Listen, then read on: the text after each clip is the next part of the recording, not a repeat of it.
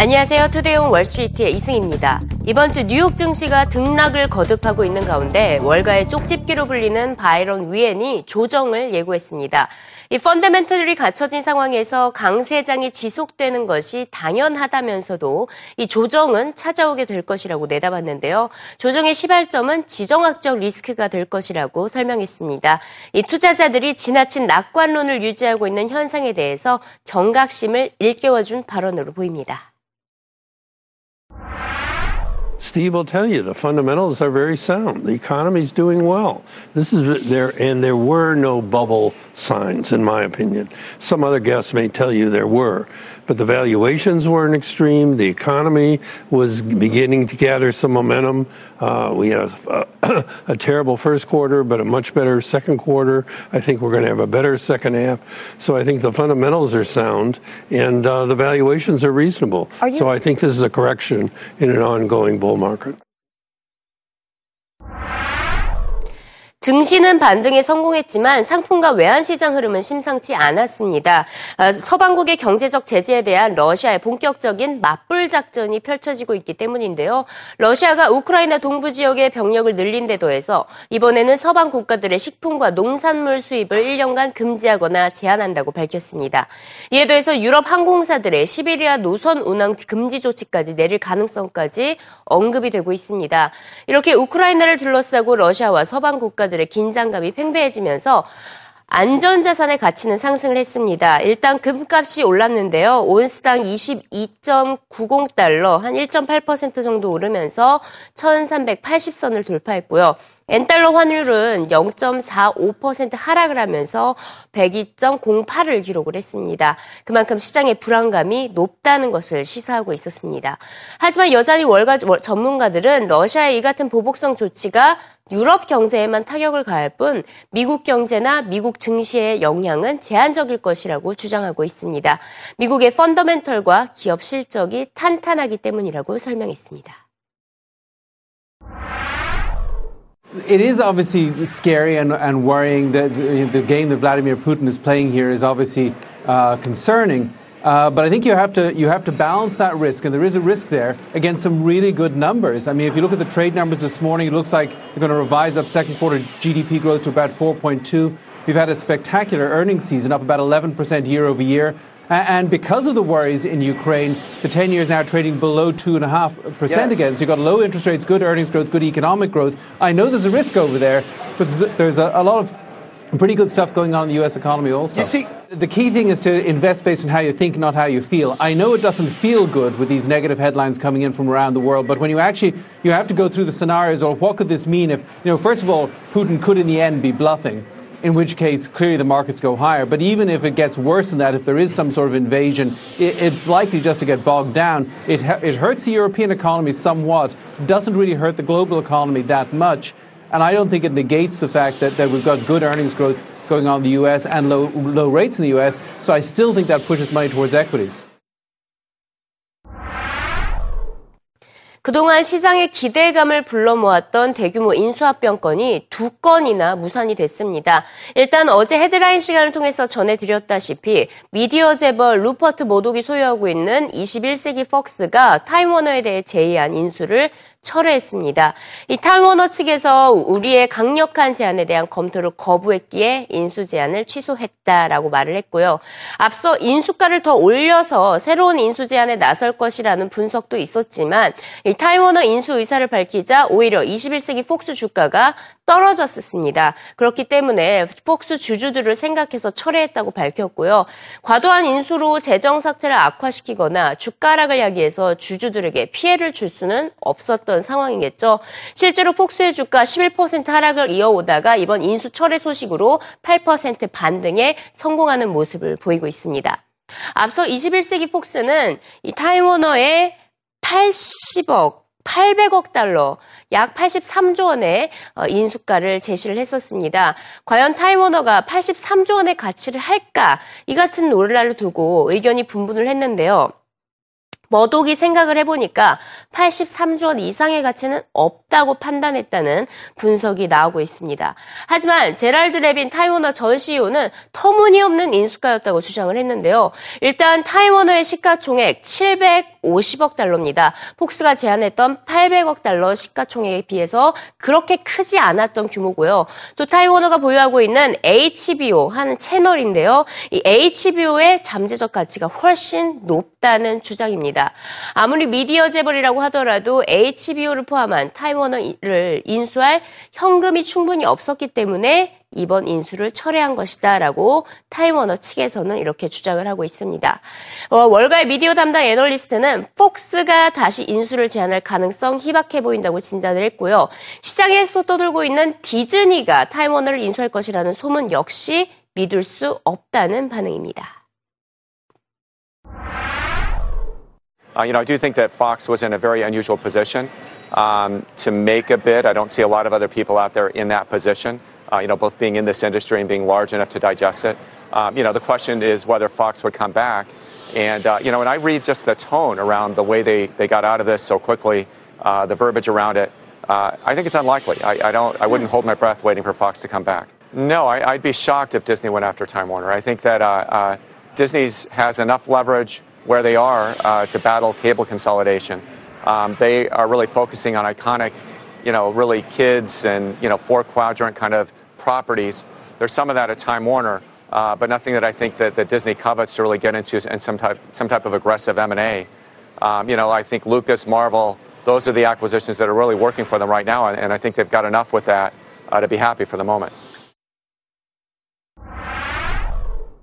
또 다른 대규모 이통사의 인수합병권도 무산이 됐죠. 3위 이통사 스프린트가 4위 이통사 티모바일 인수를 합의 직전 단계까지 달했다가 포기를 했습니다. 미국 규제 당국이 공정 경제를 훼손할 것이라고 반대를 해왔었기 때문에 어, 둘이 합의를 하더라도 결국에는 합병 승인을 받기 어려울 것으로 판단을 하면서 인수를 철회한 것입니다. 이 스프린트는 자체 성장에 초점을 맞추기로 결정을 했는데요. 새로운 CEO도 임명을 했고 애플 애플의 이 아이폰을 클리어 와이어 대역에 포함시키기로 결정을 했습니다. 어, 티모바일은 스프린트와의 인수를 통해서 프랑스 이통사 일리아드의 인수 제안을 앞서 거절을 한 바가 있었는데요. 한동안은 티모바일을 둘러싼 그 어떤 인수 제안도 없을 것이라는 전망입니다. Well, I think a lot depends on what we see from Apple, actually. Um, the key part of Sprint's strategy is the ability to use their old Clearwire spectrum, which is 2.5 gigahertz. No iPhone yet to date has supported that spectrum. So if we see Apple introduce one with a 2.5 gigahertz chip, I think it's a game changer for Sprint. Confirm the bid of $33 a share for roughly a 57% stake in T-Mobile. I don't think T-Mobile was taking that overly seriously. I think they've said as much that they would reject it. It's hard for me to see that Iliad, with under two billion in EBITDA, could really realize the synergies they've promised here. I think for T-Mobile, there's a lot of logical dance partners, but I'm not sure any are here and now. I think that they um, probably fought a good fight, but I, you know, he's a very smart man, and I think if it was not going to be a 50-50 chance of getting this approved, I think he made the right decision not to proceed. 그나마 부동산 업체 간의 인수합병은 예정대로 진행되는 것으로 알려지고 있습니다. 미국 1위 온라인 부동산 정보 업체 진로우가 2위 업체인 트룰리아를 35억 달러, 약 3조 6천억 원에 인수하기로 결정을 했었죠. 미국 온라인 부동산 시장에서 절대적인 영향력을 행사하게 됨으로써 주택 매물을 비롯한 시장 정보를 모두 장악할 것이라는 전망입니다. 올해 질로우와 트룰리아 주가 각각 69%와 65% 상승세를 이어오고 있는데요. 질로우 CEO는 시너지 효과가 기대된다고 밝혔습니다. Um, and we now intend to buy Trulia. So um, Uh, I think the combination of the companies provides a lot of benefits for employees and shareholders and, and industry participants. There's no question that there are a lot of cost savings from the two companies combining, and there'll be revenue synergies, and so I'm super excited about the transaction. Well, we have around 57,000 subscribing real estate agents that buy local advertising from us. But our traffic continues to grow so quickly. We had 89 million unique users last month. So as traffic grows, there are more impressions available to sell. So we have lots of impressions available for our agent advertisers.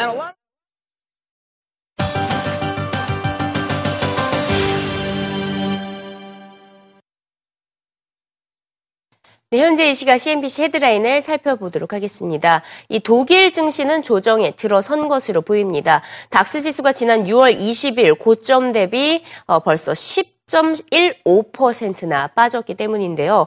그 원인으로는 크게 두 가지 원인이 꼽히고 있습니다. 러시아와의 긴장 고조로 인해서 독일 경제 타격에 대한 우려감이 반영이 됐고요. 또 러, 독일의 자체적인 경제 지표가 부진했기 때문입니다. 지난 6월 독일 공장 주문 2011년 9월 이후 가장 가파른 하락세를 보인 것으로 나타났습니다. 이렇게 여름 매도세가 나타나게 된 주요 원인으로 어, 설문조사가 실시가 됐는데요. 보시다시피 절반 이상이 지정학적 리스크를 꼽고 있고요. 그 뒤로 중앙은행의 정책을 어, 꼽고 있습니다. 아, 올 초에 신흥국의 통화 매도세가 엄청나게 이루어졌던 거 기억하시나요? 자, 이 같은 현상이 또다시 발생할 것이다라는 전망이 나왔습니다. 신흥국 통화에 대한 매도세, 대규모 매도세 또다시 발생할 것이라는 전망이고요. 하지만 그 연초에 비해서는 그 심각성이 덜할 것이라는 분석입니다. 이 33명의 strategist를 대상으로 설문조사를 했는데요. 33명 가운데 26명이 이번 주 안으로 신흥국 통화 매도세 전망을 내놓았습니다. 무엇보다 터키의 리라화와 또 어, 지금 북 아프리카의 랜드화 이를 중심으로 어, 계속해서 매도세가 이어질 것으로 보이고요. 아시아 통화와 라틴 아메리카 통화는 다소 매도가 그렇게 크게 진행되진 않을 것이라고 분석을 하고 있습니다. 지금 러시아가 계속 보복성 어, 조치를 취하고 있는데요. 러시아에서는 전통적으로 이 8월이 저주가 가득한 어, 한 달이다라는 인식이 강합니다. 그래서 러시아에서는 8월의 저주, 저주 이런 표현이 자주 사용이 되고 있는데요. 모스코 쇼핑몰이 폭발했을 때도 8월이었고요. 이 체첸 전쟁이 두 번째 일어났을 때도 8월, 또 루브라 가치가 폭락을 했을 당시에도 98년 8월이었습니다. 올해 역시 예외는 아닐 것이라고 CNBC가 분석을 했습니다. 이제 남은 8월 한 3주 정도가 남았는데 이 3주 동안 러시아의 운명이 어, 결정이 될 것으로 보인다고 하면서 지금으로서는 서방 국가들의 경제적 제재로 전 세계에서 외톨이가 된 러시아가 오히려 움츠리지 않고 보복에 나서고 있죠. 그렇기, 그렇기 때문에 전망이 그렇게 밝지는 않다라고 전하고 있습니다. 아, 이번 달 본격적으로 러시아의 경제 후퇴 가 예고된다고 CNBC는 전망하고 있습니다. 중국 정부가 조달 품목에서 아이패드를 포함한 애플 제품을 제외하기로 결정을 했습니다. 어, 왜 그런가 봤더니 이 보안상 문제라고 입장을 밝혔는데요. 애플 제품이 보안을 장담할 수 없기 때문이라고 전했습니다. 중국 방송국이죠. CCTV는 애플 아이폰의 위치 추적 소프트웨어가 정부의 기밀을 노출시킬 가능성이 있다고 보도하기도 했습니다. 어, 앞서 중국 정부는 마이크로소프트의 운영 체제도 사용하지 않기로 결정을 했었죠. 미국 기업에 대한 압박 계속해서 이어지 깊어지고 있는 모습입니다. 미국과 중국 간의 사이버 전쟁, 감정의 골이 깊어지고 있는 것을 알 수가 있고요. 이런 가운데 애플과 삼성전자 각각 신제품을 다음 달에 내놓게 되는데요.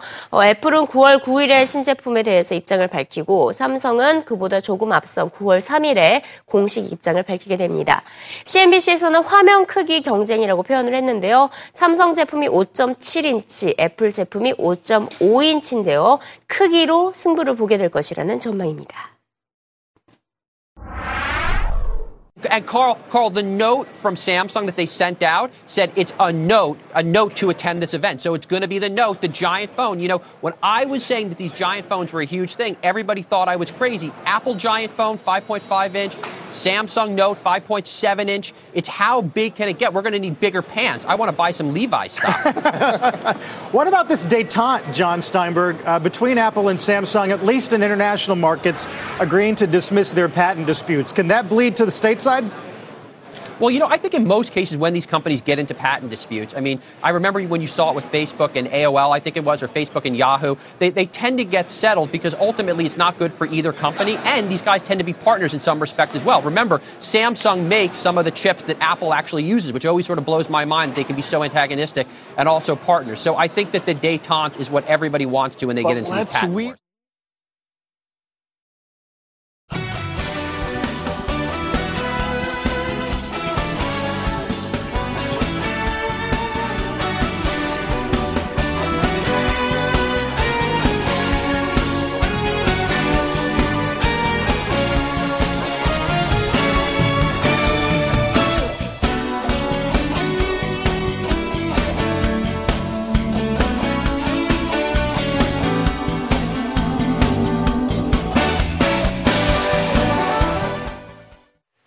네, 다음은 주요 해외 기업 뉴스 살펴보겠습니다. 구글의 인수건이 전해졌는데요. 바로 모바일 messaging 앱인 Emu를 인수한다고 합니다. 정확한 인수 금액 등은 발표되지는 않았습니다. 최대 약점으로 지적되었던 모바일 메신저 부분에서 반전을 이뤄낼 복안으로 분석이 되고 있는데요. 사용자 정보 분석을 용이하게 해서 구글 사업에 또 도움이 되려는 그런 의도도 숨어 있는 것으로 보입니다. 아마존이 미국 내 뉴욕과 필라델피아, 볼티모어 등 6개 지역에 당일 배송 서비스를 확대하기로 했습니다. 당일 배송 서비스는 이미 LA와 피닉스, 샌프란시스코, 보스턴 등의 지역에서 시행 중인 서비스인데요. 경쟁사 대비해서 배송 역량을 더욱더 키우려는 의도로 분석되고 있습니다. 테슬라가 중국의 한 사업자가 제기했던 이 상표권 침해 소송권을 원만하게 해결했다고 발표했습니다. 테슬라는요, 이 문제의 바오성 잔 씨가 자신이 등록과 적용했던 테슬라 상표가 중국 당국, 어, 자신의 상표를 중국 당국이 취소하도록 허가해 줬다고 어, 발표를 하면서 특히 테슬라에 어떠한 비용도 물리지 않기로 합의했다고 발표했습니다. 잔 씨는요, 테슬라가 중국 시장 진출 전에 자신이 먼저 이 상표를 사용해 왔다고 주장을 해왔고 테슬라는 지난 1월에 사태가 해결됐다고 밝힌 바 있지만 지난달에 잔 씨가 고소로 또 맞선 바가 있습니다. 이번에 사태가 원만히 해결이 되면서 테슬라도 큰 부담을 덜게 됐습니다. 스탠다드 차타드 은행이 이번에는 미국 당국 규제 이슈의 한가운데에 섰습니다. 주요 외신은요, 스탠다드 차타드 은행이 뉴욕 당국과 1억에서 3억 4천만 달러의 과징금을 내는 것을 협의 중이라고 보도했는데요. 이유는 리스크가 큰 금융거래에 대한 충분한 검토를 거치지 않았다는 의혹을 받고 있기 때문으로 분석되고 있습니다. 마지막 소식입니다. 중국 당국이 이번에는 아우디와 크라이슬러의 중국 내 자동차 부품 산업을 독점해왔다고 지적한 것으로 알려졌습니다. 중국의 국가개발개혁위원회는 이들이 독점적 지위를 이용해서 가격을 조정하는 등 좀 남용 행위가 있었다고 얘기를 하면서 곧 징계가 있을 수도 있다고 발표한 것으로 알려졌습니다. 주요 해외 기업 뉴스까지 살펴봤습니다.